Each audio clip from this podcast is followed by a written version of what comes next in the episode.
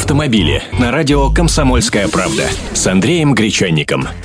Здравствуйте! С оплатой штрафов ГИБДД можно будет не торопиться. Максимальный срок, отведенный для оплаты штрафа, увеличивается с 30 до 60 дней. Такие поправки в Кодекс об административных правонарушениях вступают в силу с 9 мая. Сейчас, если не оплатить штраф в течение 30 дней, а точнее 40, еще 10 дней дается на обжалование, он удваивается, а неплательщика могут арестовать на срок до 15 суток. Но теперь квитанции для оплаты штрафов приходят все чаще по почте. Дело это не быстрое, поэтому срок добровольного платежа решили увеличить. Удлинили и период, в который представители ГИБДД должны передавать дела о неуплате в службу судебных приставов с 3 до 10 дней. Это необходимо в тех случаях, если водитель оплатил штраф в последние дни отведенного для добровольной уплаты срока, чтобы информация о принятом платеже успевала поступать в госавтоинспекцию и человек не считался неплательщиком. Поправки явно в интересах автомобилистов.